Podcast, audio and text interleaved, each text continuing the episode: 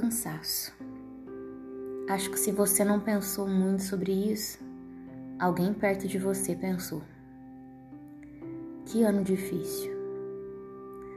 Nos cansamos de esperar, de isolar, de perder, de chorar.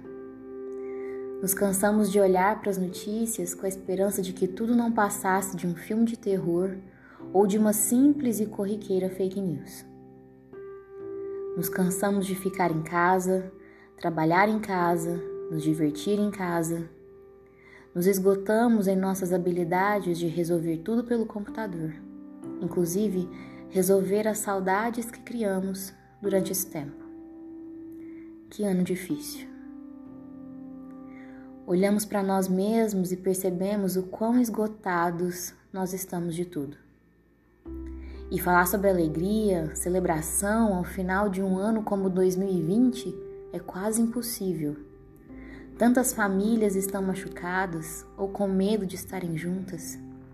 Tantos amigos saudosos com a lembrança de estarem pertinho um do outro, esperando um novo ano que estaria por vir. Metas? Como fazer metas? Pela primeira vez é impossível vislumbrar um futuro sem pensar em será que vai dar certo? Será que vai ter vacina? Será que estarei viva até lá?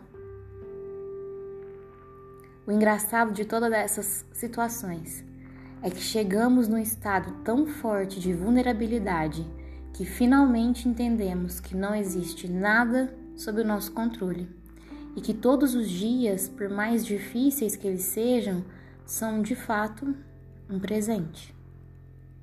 Entendemos que estar junto é mais importante que qualquer foto ou legenda, que um abraço apertado tem muito mais valor do que qualquer presente caro.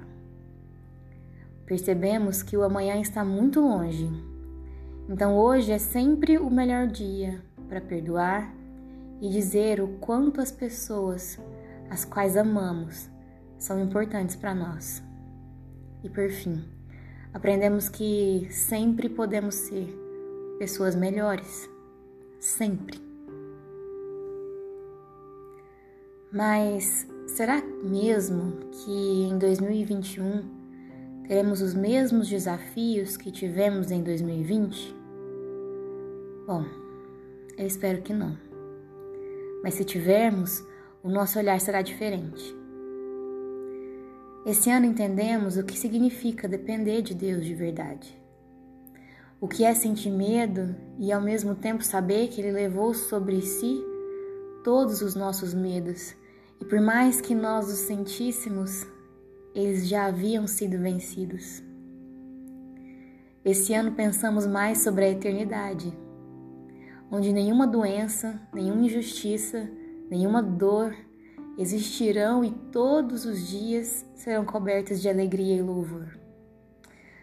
Ah, esse ano percebemos que Deus realmente usa as pessoas para cuidar de nós e usa outros para que a gente também cuide.